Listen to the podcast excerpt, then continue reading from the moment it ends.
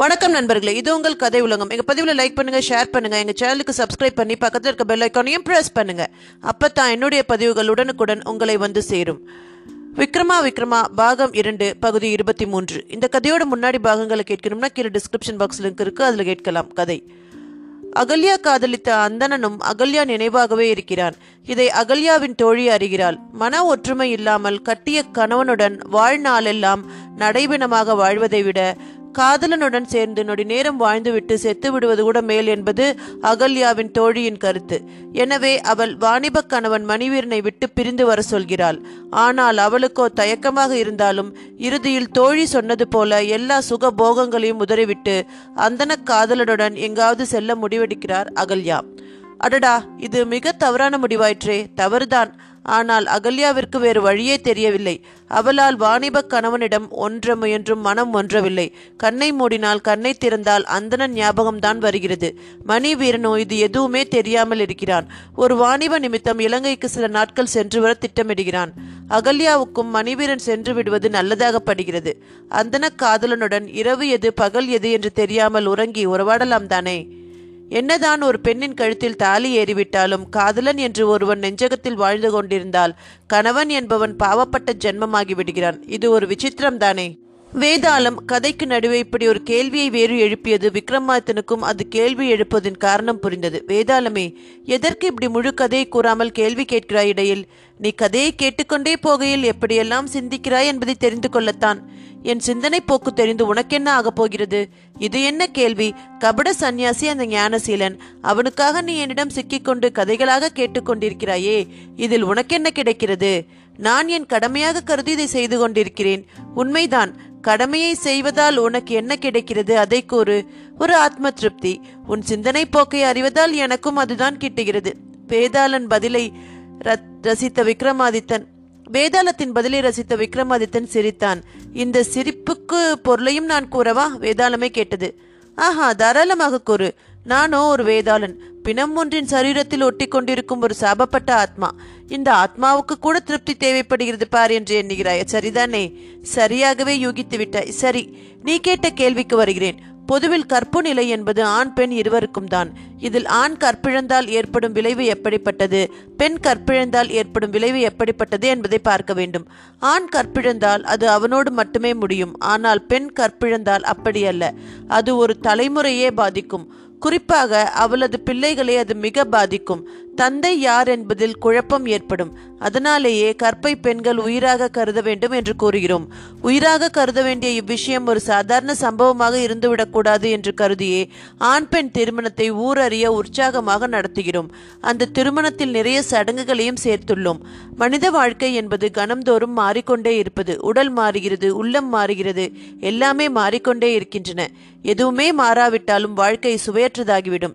இப்படி மாறும் வாழ்க்கையில் மாறாத விஷயமாக இருக்க வேண்டிய ஒரு அற்புதமான விஷயம்தான் கற்பு. கற்பை பெண்ணுக்கு உணர்த்தும் மறக்க முடியாத சம்பவம் தான் திருமணம். இப்படி திருமணம் மற்றும் கற்புணர்ச்சி இவைகளை எல்லாம் கடந்து ஒரு பெண் தன் காதலன் நினைப்பாக இருக்கிறாள் என்றால் அது அந்த பெண்ணின் கோல் சாரங்களின் செயலாகத்தான் இருக்க வேண்டும். கோல்சாரம் என்று வந்துவிட்டாலே மனிதன் அங்கே பொம்மைதானே. அது ஆட்டி வைக்கிறபடி ஆடித்தான் தீர வேண்டும். பார்ப்போம் அகல்யா வரையில் கோள்கள் அவளை எப்படி ஆட்டி படைக்கின்றன என்று. விக்ரமாதித்தன் தன் கருத்தை வெகு அழகாக எடுத்து வைத்தான். வேதாளம் அந்த பதிலால் திருப்தியுற்று கதையை தொடர்ந்தது. நன்று மன்னா அருமையான சிந்தனை உன் சிந்தனை. திருமண பந்தத்தை நான் கூட ஆடம்பரச் சடங்காக ஒரு செலவினமாகத்தான் நினைத்தேன். இப்பொழுதுதான் புரிகிறது அது ஒரு அழுத்தமான மன வியாகுலம் என்று.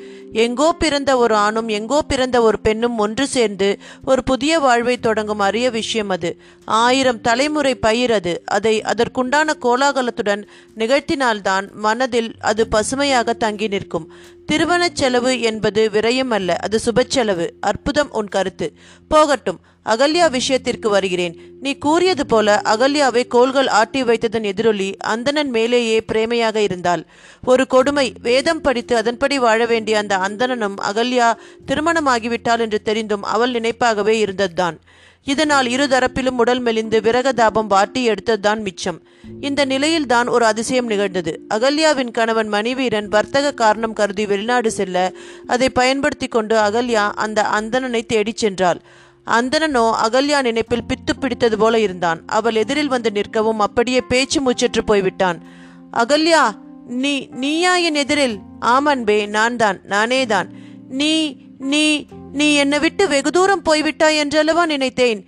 போனதும் உண்மை இப்பொழுது திரும்பி வந்து நிற்பதும் உண்மை. என்னால் உங்களை மறக்க முடியவில்லை அன்பே. என்னால் மட்டுமென்ன நீ இன்று வராவிட்டால் என் உயிர் பிரிந்திருக்கும். இப்படி அகல்யாவும் அந்தணனும் பேசிக்கொண்டார்கள் ஒரு கட்டத்தில் அகல்யா உணர்ச்சி மேலிட்டில் அந்தணனை அப்படியே தன் நிலை மறந்து கட்டிக்கொண்டாள் அவ்வளவுதான். அவளது அணைப்பின் அதிர்வை தாங்காமல் அந்தணன் உயிர் உடனேயே பிரிந்துவிட்டது. வேதாளம் தான் கூறிக்கொண்டு வந்த கதையில் சற்று இடைவெளி விட்டது. அடடா! என்று விக்ரமாதித்தன் கூறுவான் என்று எதிர்பார்த்தது. அவனோ புன்னகைத்தபடி வேதாளமே அந்தணன் உயிர் பிரியவும் அகல்யாவின் உயிரும் பிரிந்து விட்டதா? என்று கச்சிதமாக கேட்டான். வேதாளமே அந்த கேள்வி முன்னால் திணறிவிட்டது. ம் அடுத்து என்ன நடந்தது? என்று கூறு. விக்ரமாதித்தன் தூண்டினான். அடுத்து என்ன? அகல்யாவின் கணவன் மணிவீரனுக்கு செய்தி அனுப்பப்பட்டது. அவனும் ஓடி வந்தான். அவன் குடும்பத்தவரோ மணிவீரா உன் மனைவி நமது குடும்ப கௌரவத்தையே குலைத்து விட்டாள் என்று புலம்பினார்கள். அதுதான் உண்மையும் கூட. ஆனால் மணிவீரனோ மனைவி அகல்யாவின் பிரிவை தாங்க மாட்டாமல் கண்ணீர் விட்டவன் அகல்யா இப்படி என்னை விட்டு போய்விட்டாயே. நான் மட்டும் தனியாக எப்படி வாழ்வேன்? என்று அழுது புரண்டான். ஒரு கொடுமை பார் அழும்போதே அவன் உயிரும் போய்விட்டது. வேதாளம் கதையை மீண்டும் நிறுத்தியது. சரிதான் ஒருவர் கூட உயிரோடு இல்லையா இப்படி ஒரு கதை என்ன? நீதியை கூறுகிறது என்பதுதானே உனது கேள்வி? அதுதான் இல்லை. இதில் வேறு கேள்வி கேட்க வழியே இல்லையே. அவர்கள் மூவரும் இறந்தது என்பது தொடர்ந்திருந்தால் அதுதான் உண்மை. ஆனால் அவர்கள் திரும்ப பிழைத்து கொண்டால் வேதாளம் கண் சிமிட்டியது. என்னது? மூவரும் பிழைத்து கொண்டார்களா? ஆம் அகல்யாவுக்கும் ஒரு தோழி மாலதி என்று. அவள் மூவரின் உடம்பையும் வனக்காளி முன் சென்று ஓட்டு இவர்கள் மூவரும் அன்பினால் பிழை செய்தவர்கள்.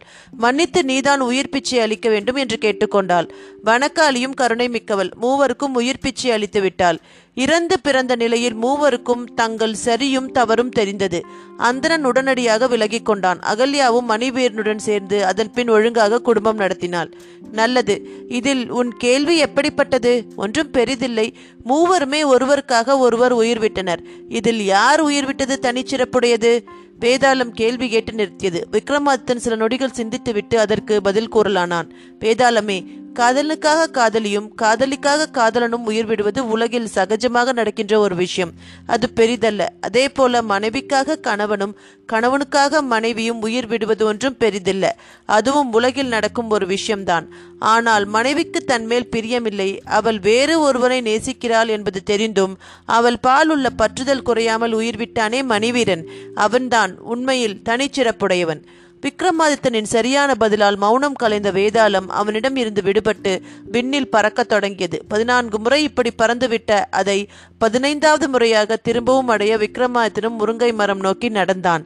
வழக்கம் போல மரத்தின் மேல் ஏறி வேதாளத்தை அது தொங்கியபடி இருக்கும் கயிற்றிலிருந்து அவிழ்த்து வந்து அது பதினைந்தாவதாக கூறப்போகும் கதைக்கும் தயாரானான் விக்ரமாதித்தன். வேதாளமும் அலிப்பு சலிப்பு இன்றி கதையை கூற ஆரம்பித்தது. விஷ்ணுவர்தனுக்கு வாழவே பிடிக்கவில்லை. காரணம் அவன் ஒரு வேதம் படித்த பண்டிதன். இத்தனைக்கும் அவனுக்கு மூன்று சகோதரர்கள். விஷ்ணுவர்தன் தான் மூத்தவன். அடுத்தவன் பிரம்மவர்தன் மூன்றாம் அவன் சிவவர்தன் நான்காம் அவன் சக்திவர்தன். இந்த நான்கு பேருமே தேர்ந்த வேத பண்டிதர்கள்.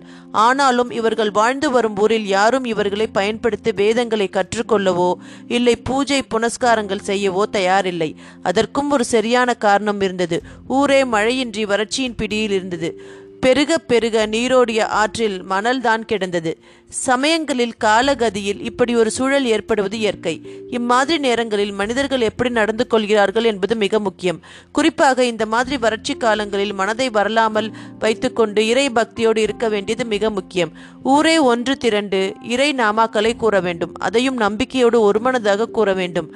மனிதர்களின் மூச்சு காற்றுக்கும் பஞ்ச பூதங்களுக்கும் நிறைய தொடர்பு உள்ளது. ஒரு மனிதனின் கோபத்தாபம் மற்றும் ஆரோக்கியத்துக்கும் கூட நிறைய தொடர்பு உள்ளது. அவன் மூக்கின் இரு துவாரங்களில் எதன் வழியாக வெளியிடுகிறான் என்பதிலிருந்து சுவாசித்து உள் இழுக்கும் காற்றை அவன் எவ்வளவு நேரம் மார்புக்குள் வைத்துக் கொள்கிறான் என்பது வரை அதற்கேற்ப விஷயம் இருக்கிறது.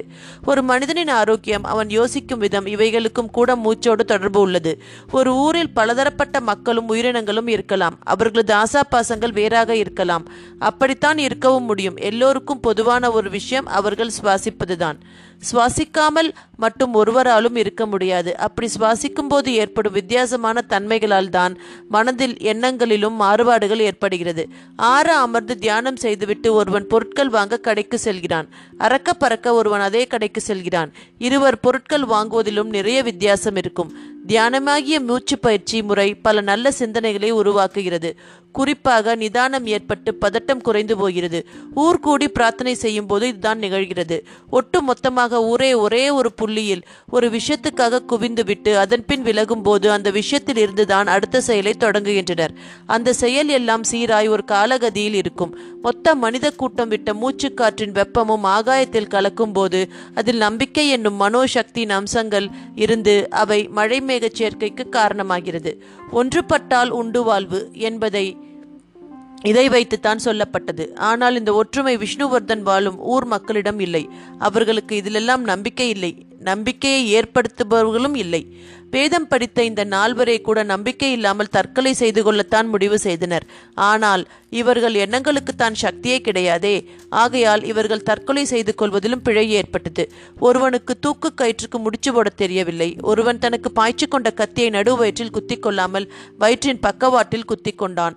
மூன்றாம் அவனோ கிணற்றில் குதிப்பாக நினைத்து கொண்டு முழங்கால் அளவு நீரில் குதித்து காலை உடைத்து கொண்டான். நான்காம் அவன் விஷம் குடிப்பதாக எண்ணிக்கொண்டு பேதி மருந்தை குடித்துவிட்டு மிகவும் அவஸ்தைப்பட்டான். அவர்கள் நால்வருமே ஒரு நாள் ஒன்று கூடி நமக்கு வாழவும் வழி தெரியவில்லை சாகவும் வழி தெரியவில்லை. இந்த ஊரில் இருக்கும் வரை இப்படித்தான் இருப்போம். எனவே ஊரை விட்டு செல்வோம். நடப்பது நடக்கட்டும் என்று புறப்பட்டனர். எப்பொழுதும் விதி வலியது. அது கெடுக்க வேண்டும் என்றாலும் சரி கொடுக்க வேண்டும் என்றாலும் சரி ஒருவனை இடம் மாற்றும். சிலர் இருக்கும் இடத்திற்கு சில சக்திகள் உண்டு. எனவே இடமாற்றம் என்பது ஒரு வகையில் சக்தி மாற்றம் என்பதே சரி. நால்வரும் தங்கள் ஊரை விட்டு பிரிந்து நெடுந்தூரத்தில் உள்ள ஒரு ஊருக்கு சென்றனர். அது வித்தைகள் பல கற்றவர்கள் வாழும் ஊர். மாய மந்திர கலைகளில் தலை சிறந்தவர்கள் அங்கே வாழ்ந்து வந்தார்கள். ஊரும் செழுமையாக இருந்தது. வேதம் படித்த பிராமணர்களாகிய இவர்களுக்கும் அந்த ஊர் மிக பிடித்து விட்டது அந்த ஊரிலேயே பிச்சையும் எடுத்தார்கள். அவர்கள் நிலையை பார்த்து நன்கு வித்தை தெரிந்த சிலர் அவர்களை தங்களிடமே சிஷ்யர்களாக்கி கொண்டனர்.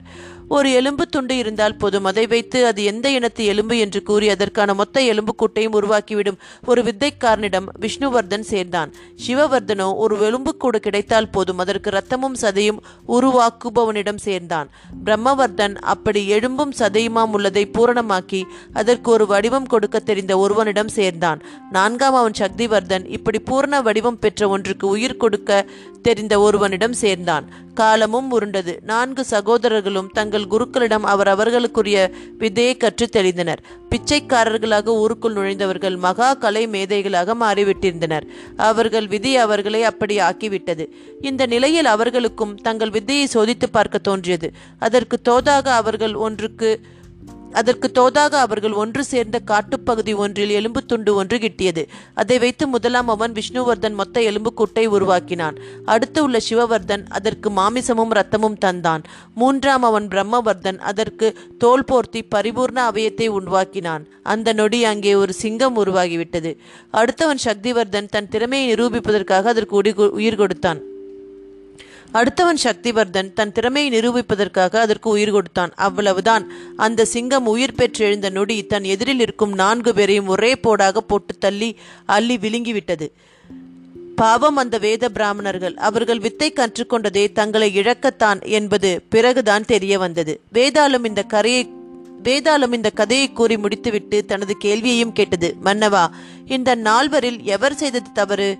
யாரால் அனைவரும் இறந்தனர்? என்கிற அதன் கேள்விக்கு விக்ரமாதித்தனும் புன்னகைத்தபடியே பதிலை கூறினான்.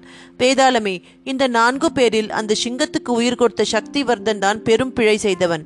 மற்றவர்களுக்கு தங்கள் திறமையை காட்டிய பிறகுதான் அது சிங்கம் என்பது தெரிந்தது. ஆனால் இவனோ உயிர் கொடுக்கும் முன்பே சிங்கம் என்று தெரிந்திருந்தும் அதற்கு உயிர் கொடுத்து விட்டான். இயற்கை நியதிப்படி பள்ளம் கண்டு இடம் பாய வேண்டியது வெள்ளத்தின் இயல்பு. தன்னுள் விழுவதை எல்லாம் சாம்பலாக்குவது தீயின் இயல்பு. அதுபோல தன்மேல் விழுவதையெல்லாம் தாங்கிக் கொண்டு நிற்பது மண்ணின் இயல்பு. இப்படி இயல்புகளை மாற்றிக்கொள்ளாத பட்டியலில் சிங்கமும் ஒன்று. அது தன் பசிக்கு எதிரில் உள்ள உயிரினம் எதுவாக இருந்தாலும் அதை அடித்து புசித்துவிடும். ஆறாம் அறிவு கொண்ட மனிதன் தான் இந்த இயற்கை இயல்பு தெரிந்து அதற்கேற்ப தன்னை மாற்றிக்கொண்டு நடக்க வேண்டும். அது தெரியாமல் தன் வித்தை தான் பெரிது என்று கர்வம் கொண்டால் அது இப்படி அழிவில்தான் முடியும் என்றான் விக்ரமாதித்தனும். அவ்வளவுதான்.